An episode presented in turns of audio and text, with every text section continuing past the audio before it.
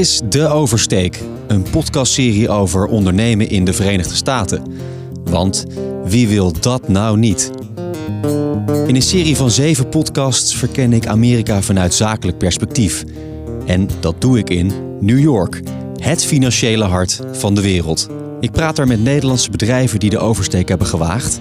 En met experts die alles weten over sales, creditcards, hoe het is om de baas te zijn, culturele verschillen, belastingen, you name it. In deze aflevering onderzoek ik hoe je als persoon de oversteek maakt.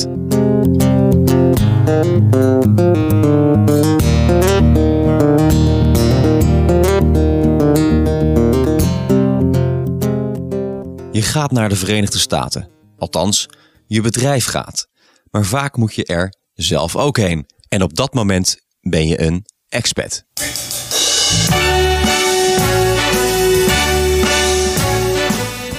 Grote voordeel daarvan is, naast het feit dat je je business uitbreidt naar Amerika, dat je in een geweldig land mag wonen. Je maakt zelf de oversteek. Start spreading the news. I'm leaving today. Het land van Frank en al je andere grote helden. Het land waar één stem alles inspreekt. Coming soon to a cinema near you. Sometimes I do romantic movies in a sleepy town. Sometimes I'm doing horror. Don't answer the door. You gotta use your voice. You gotta raise it sometimes, and you gotta take it to the depths. En het land met al die heerlijke accenten. And the aw sound in thought, dog, and law become a diphthong. So they become a two element sound for thought, dog, law. T's are very dentalized. So they're very pushed up against the teeth. So uh, Tony takes his time becomes Tony takes his time. Do you hear the difference there? Tony takes his time and Tony takes his time. Dat is dus het accent dat ze in Brooklyn spreken. Maar verhuizen naar Amerika betekent niet dat je opeens een ander accent moet aannemen. Je moet natuurlijk jezelf blijven. Alhoewel sommigen wel erg snel veramerikaniseren. En dat is soms ook wel nodig. Tja, dat land werkt op sommige vlakken gewoon heel anders. Het is bijvoorbeeld heel lastig om een rijbewijs aan te vragen of een bankrekening te openen. Dat merkt ook Annette van der Velds. Zij is expat-begeleider en ze helpt Nederlanders met allerlei praktische zaken als ze naar de Verenigde Staten verhuizen. Het is allemaal gemaakt voor uh, de gemiddelde Amerikaan. Maar als buitenlander, als je hier op een visum bent, dan gelden er hele andere regels. En niemand weet goed van wat de regels zijn. Dat staat dus ook niet op een website. Um, en heel vaak weten de mensen bij het rijbewijs of bij Social Security, dat is dus BSN, weten ze ook niet goed hoe en wat. Lastig. Nou goed, kom maar op dan. Hoe zit het met die bankrekening? In Amerika, om een bankrekening te openen, heb je een Social Security number nodig. Dat heb je voor een heleboel dingen nodig, maar uh, onder andere ook voor sommige banken, niet alle banken. En voordat je je Social Security number hebt, ben je al twee, drie weken verder. Um, dus je hebt drie weken zonder bankrekening. Voor een bankrekening heb je ook een uh, bewijs nodig dat je hier in Amerika woont. Nou ja, als jij dus eerst een maand lang in een corporate apartment zit, dan duurt dat nog wel even voordat jij dus een appartement hebt en een uh, bewijs hebt dat je hier ook echt woont.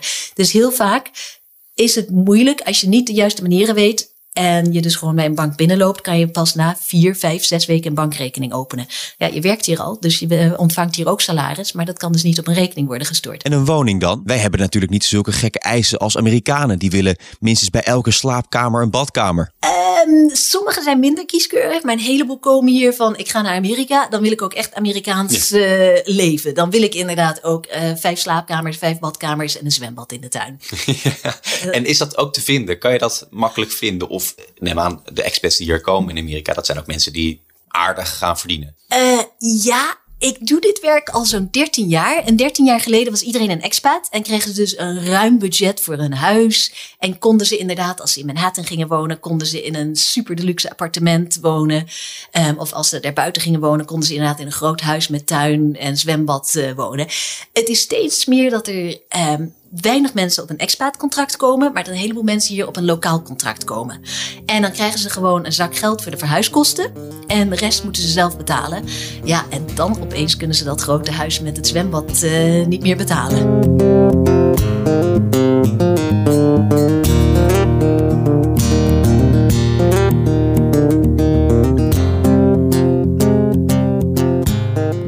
Krijgen expats lang niet altijd meer wat hun hartje begeert als ze door een bedrijf naar Amerika worden gehaald. Maar waar moet je zelf voor zorgen als je een business runt in de VS? Wat geef je je expats wel en wat geef je je expats niet? Volgens Jacob Willemsen van TAPS moet je er toch rekening mee houden dat de expat tijdelijk in de VS verblijft. In veel gevallen zal je zien dat uh, de expat hier niet voor de lange termijn zit.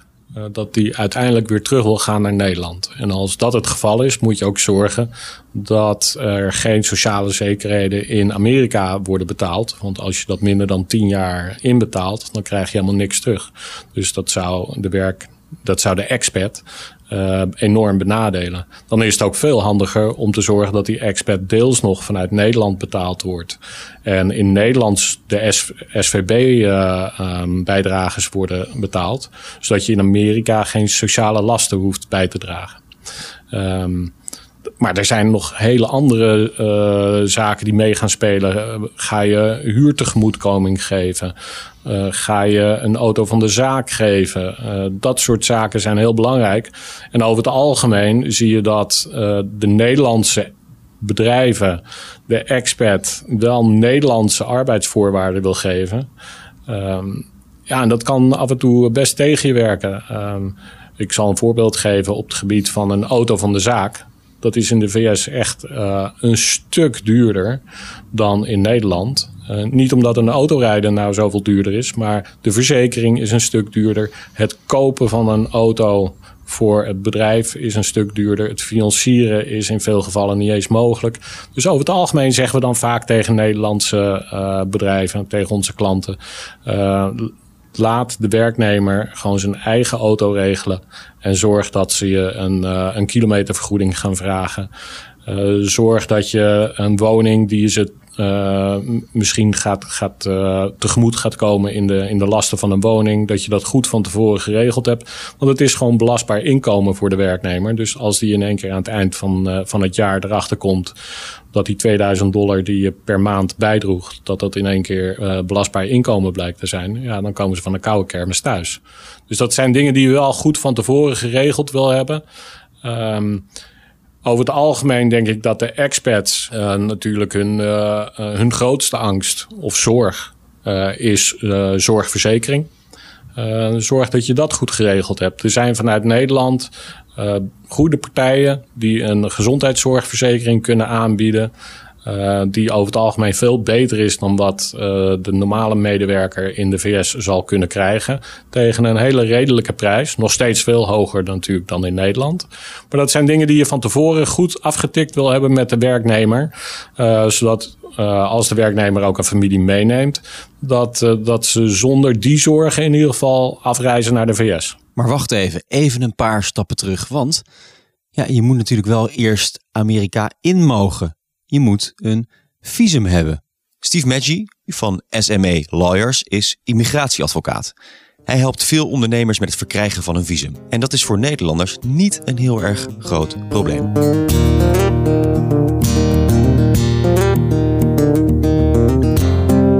You can tell how strong a relationship is on an immigration level by whether number one a country has a treaty with the US that allows people to invest and start their own US companies and get visas? And the answer is yes. Uh, Holland and the US have an E2 visa treaty and also an E1 visa treaty.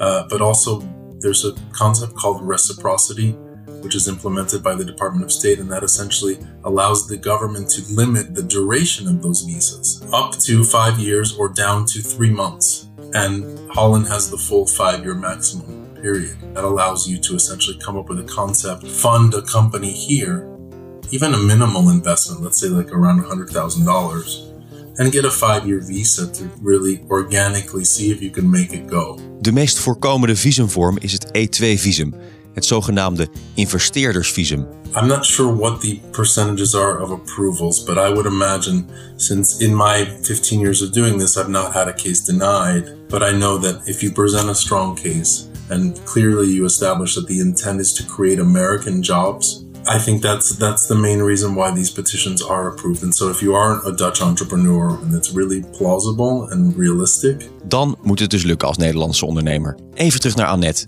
want naast de expat is er vaak ook iemand, of zijn er zelfs meerdere mensen, die meereizen.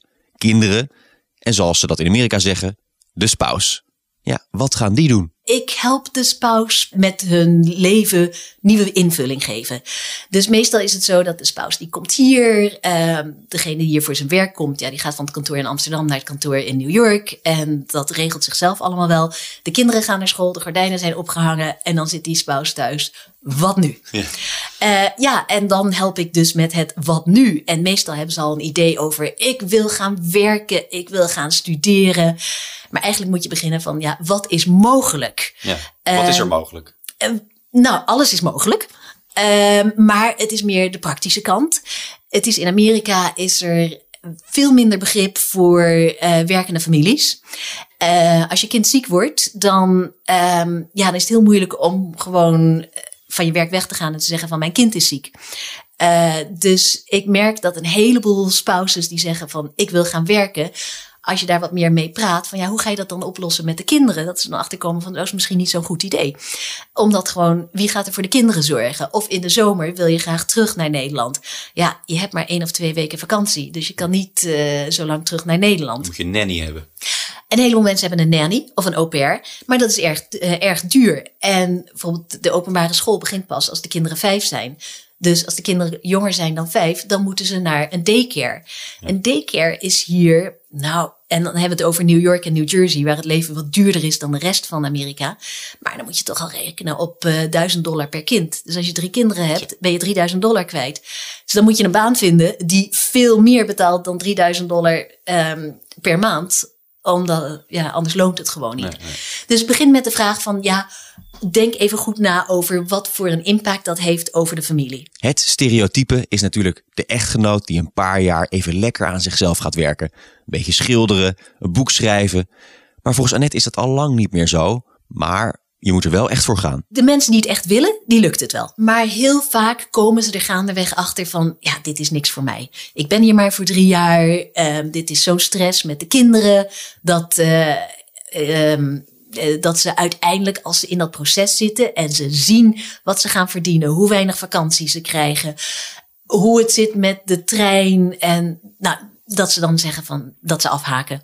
En dat ze een, een studie gaan doen, een cursus gaan volgen of, um, of vrijwilligerswerk gaan doen. En ja, de kinderen die moeten naar school. Nu kennen we de bedragen natuurlijk, hè, die je betaalt voor de universiteiten en de tonnen schuld die studenten oplopen. Maar er is goed nieuws voor de lagere en middelbare school. Dat is allemaal gratis. Tenminste, de openbare scholen zijn gratis. Je moet wel voor alle schoolreisjes betalen en um, maar verder is het uh, gratis. Als je dus naar de openbare school gaat. Je kan ook naar een privéschool sturen.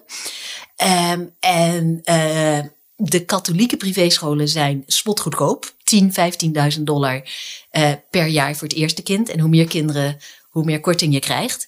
Maar als je naar een gewone privéschool gaat, dus niet een katholieke school, dan, ja, dan reken je toch al, vooral hier in New York en New Jersey, moet je toch wel rekenen 30.000 dollar. Ja en meer per kind per jaar. Tot slot nog een fijne anekdote van Jan Joosten van Baker McKenzie over hoe het kan gaan als je je niet verdiept in de grillen van de Amerikaanse bureaucratie. Het was een paar jaar geleden een uh, Nederlandse expat en die zou naar uh, de Verenigde Staten worden overgeplaatst.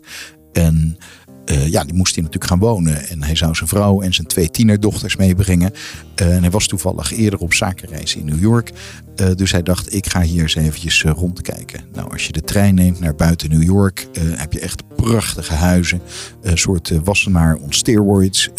echt, het ziet er allemaal prachtig uit. En wie zou daar niet willen wonen? Nou, hij was daar dus met de makelaar op stap. En die nam hem mee naar inderdaad een huis wat er aan de buitenkant prachtig uitzag. Maar aan de binnenkant was het niet zo goed. Aan de binnenkant was het echt nog een beetje een vies rommeltje. Want ja, daar woonde een oude mevrouw en die ging naar het bejaardentehuis. En de schoonzoon was daar ook om, uh, om haar zaken te behartigen. En die zei, nou, mijn schoonmoeder die gaat, het, die gaat het huis uit. En dan gaan we het helemaal opknappen. We gaan het helemaal verven aan de binnenkant. er komt nieuw tapijt in, nieuw behang, nieuw keuken. Het komt allemaal helemaal voor de bakker. Nou, dacht eh, deze expert, eh, dat, eh, dat klinkt goed. En hij vroeg aan de makelaar, goh, heb jij toevallig een standaardcontract eh, bij je? Nou, dat had de makelaar natuurlijk. Dat is de belangrijkste taak van de makelaar om met standaardcontracten rond te lopen. En nou, hij keek er eventjes naar. Hij had eventjes de juridische afdeling in Nederland er ook naar laten kijken. En die zeiden, nou, dat, dat ziet er allemaal goed uit. Kort contractje, getekend. Maand later kwam hij met de vrouw en twee tienerdochters. Ze doen de voordeur open en wat een misere. Er is helemaal niks opgeknapt. Er is niks geverfd. Als je, de mevrouw die er woonde was een zware rookster geweest. Waar de kast van de muur getrokken was, zat je zo nog met de nicotinevlekken, zag je waar die kast gestaan had. Het was zelfs zo erg dat eh, op zolder, in de zolderkast, vonden ze nog een urn met de as van opa. Eh, dus het was echt eh, een smeergeboel waar je niet in zou willen wonen. Dus deze meneer was natuurlijk eh, woedend, vond dat er iets aan gedaan moet worden. Zijn juridische afdeling in Nederland vond dat het ook allemaal eh, belachelijk was en dat er iets aan gedaan moest worden. En toen kwam hij uiteindelijk bij mij. En ik zei, nou stuur me dat contract dan eens. Dus eh, ik, ik lees het contract en wat staat er op pagina 2? Het huis was gehuurd as is, in de bestaande toestand. Ja, dat is dus de afspraak. En in Amerika zijn ze heel erg van de vier hoeken van het contract. Want afspraak is afspraak en dan moet je niet achteraf komen zuren. Ja, ja, maar dat is toch onredelijk. Want eh, ze hadden toch eh, mondeling toegezegd dat ze dat zouden gaan doen. Ja, dat is pech. Als het niet in het contract staat, dan geldt het niet. Eh, ja, maar dat is toch heel erg onredelijk. Ja, redelijkheid en billijkheid, daar doen we eigenlijk niet aan in Amerika. Dus dit is een typisch voorbeeld waar, ja, als je gewoon niet met contracten omgaat op de manier zoals we dat hier doen in Amerika, dan eh, kan je voor vervelende verrassingen komen te staan. Dit was de derde aflevering van De Oversteek. Wil je niks missen? Abonneer je dan via Spotify of iTunes.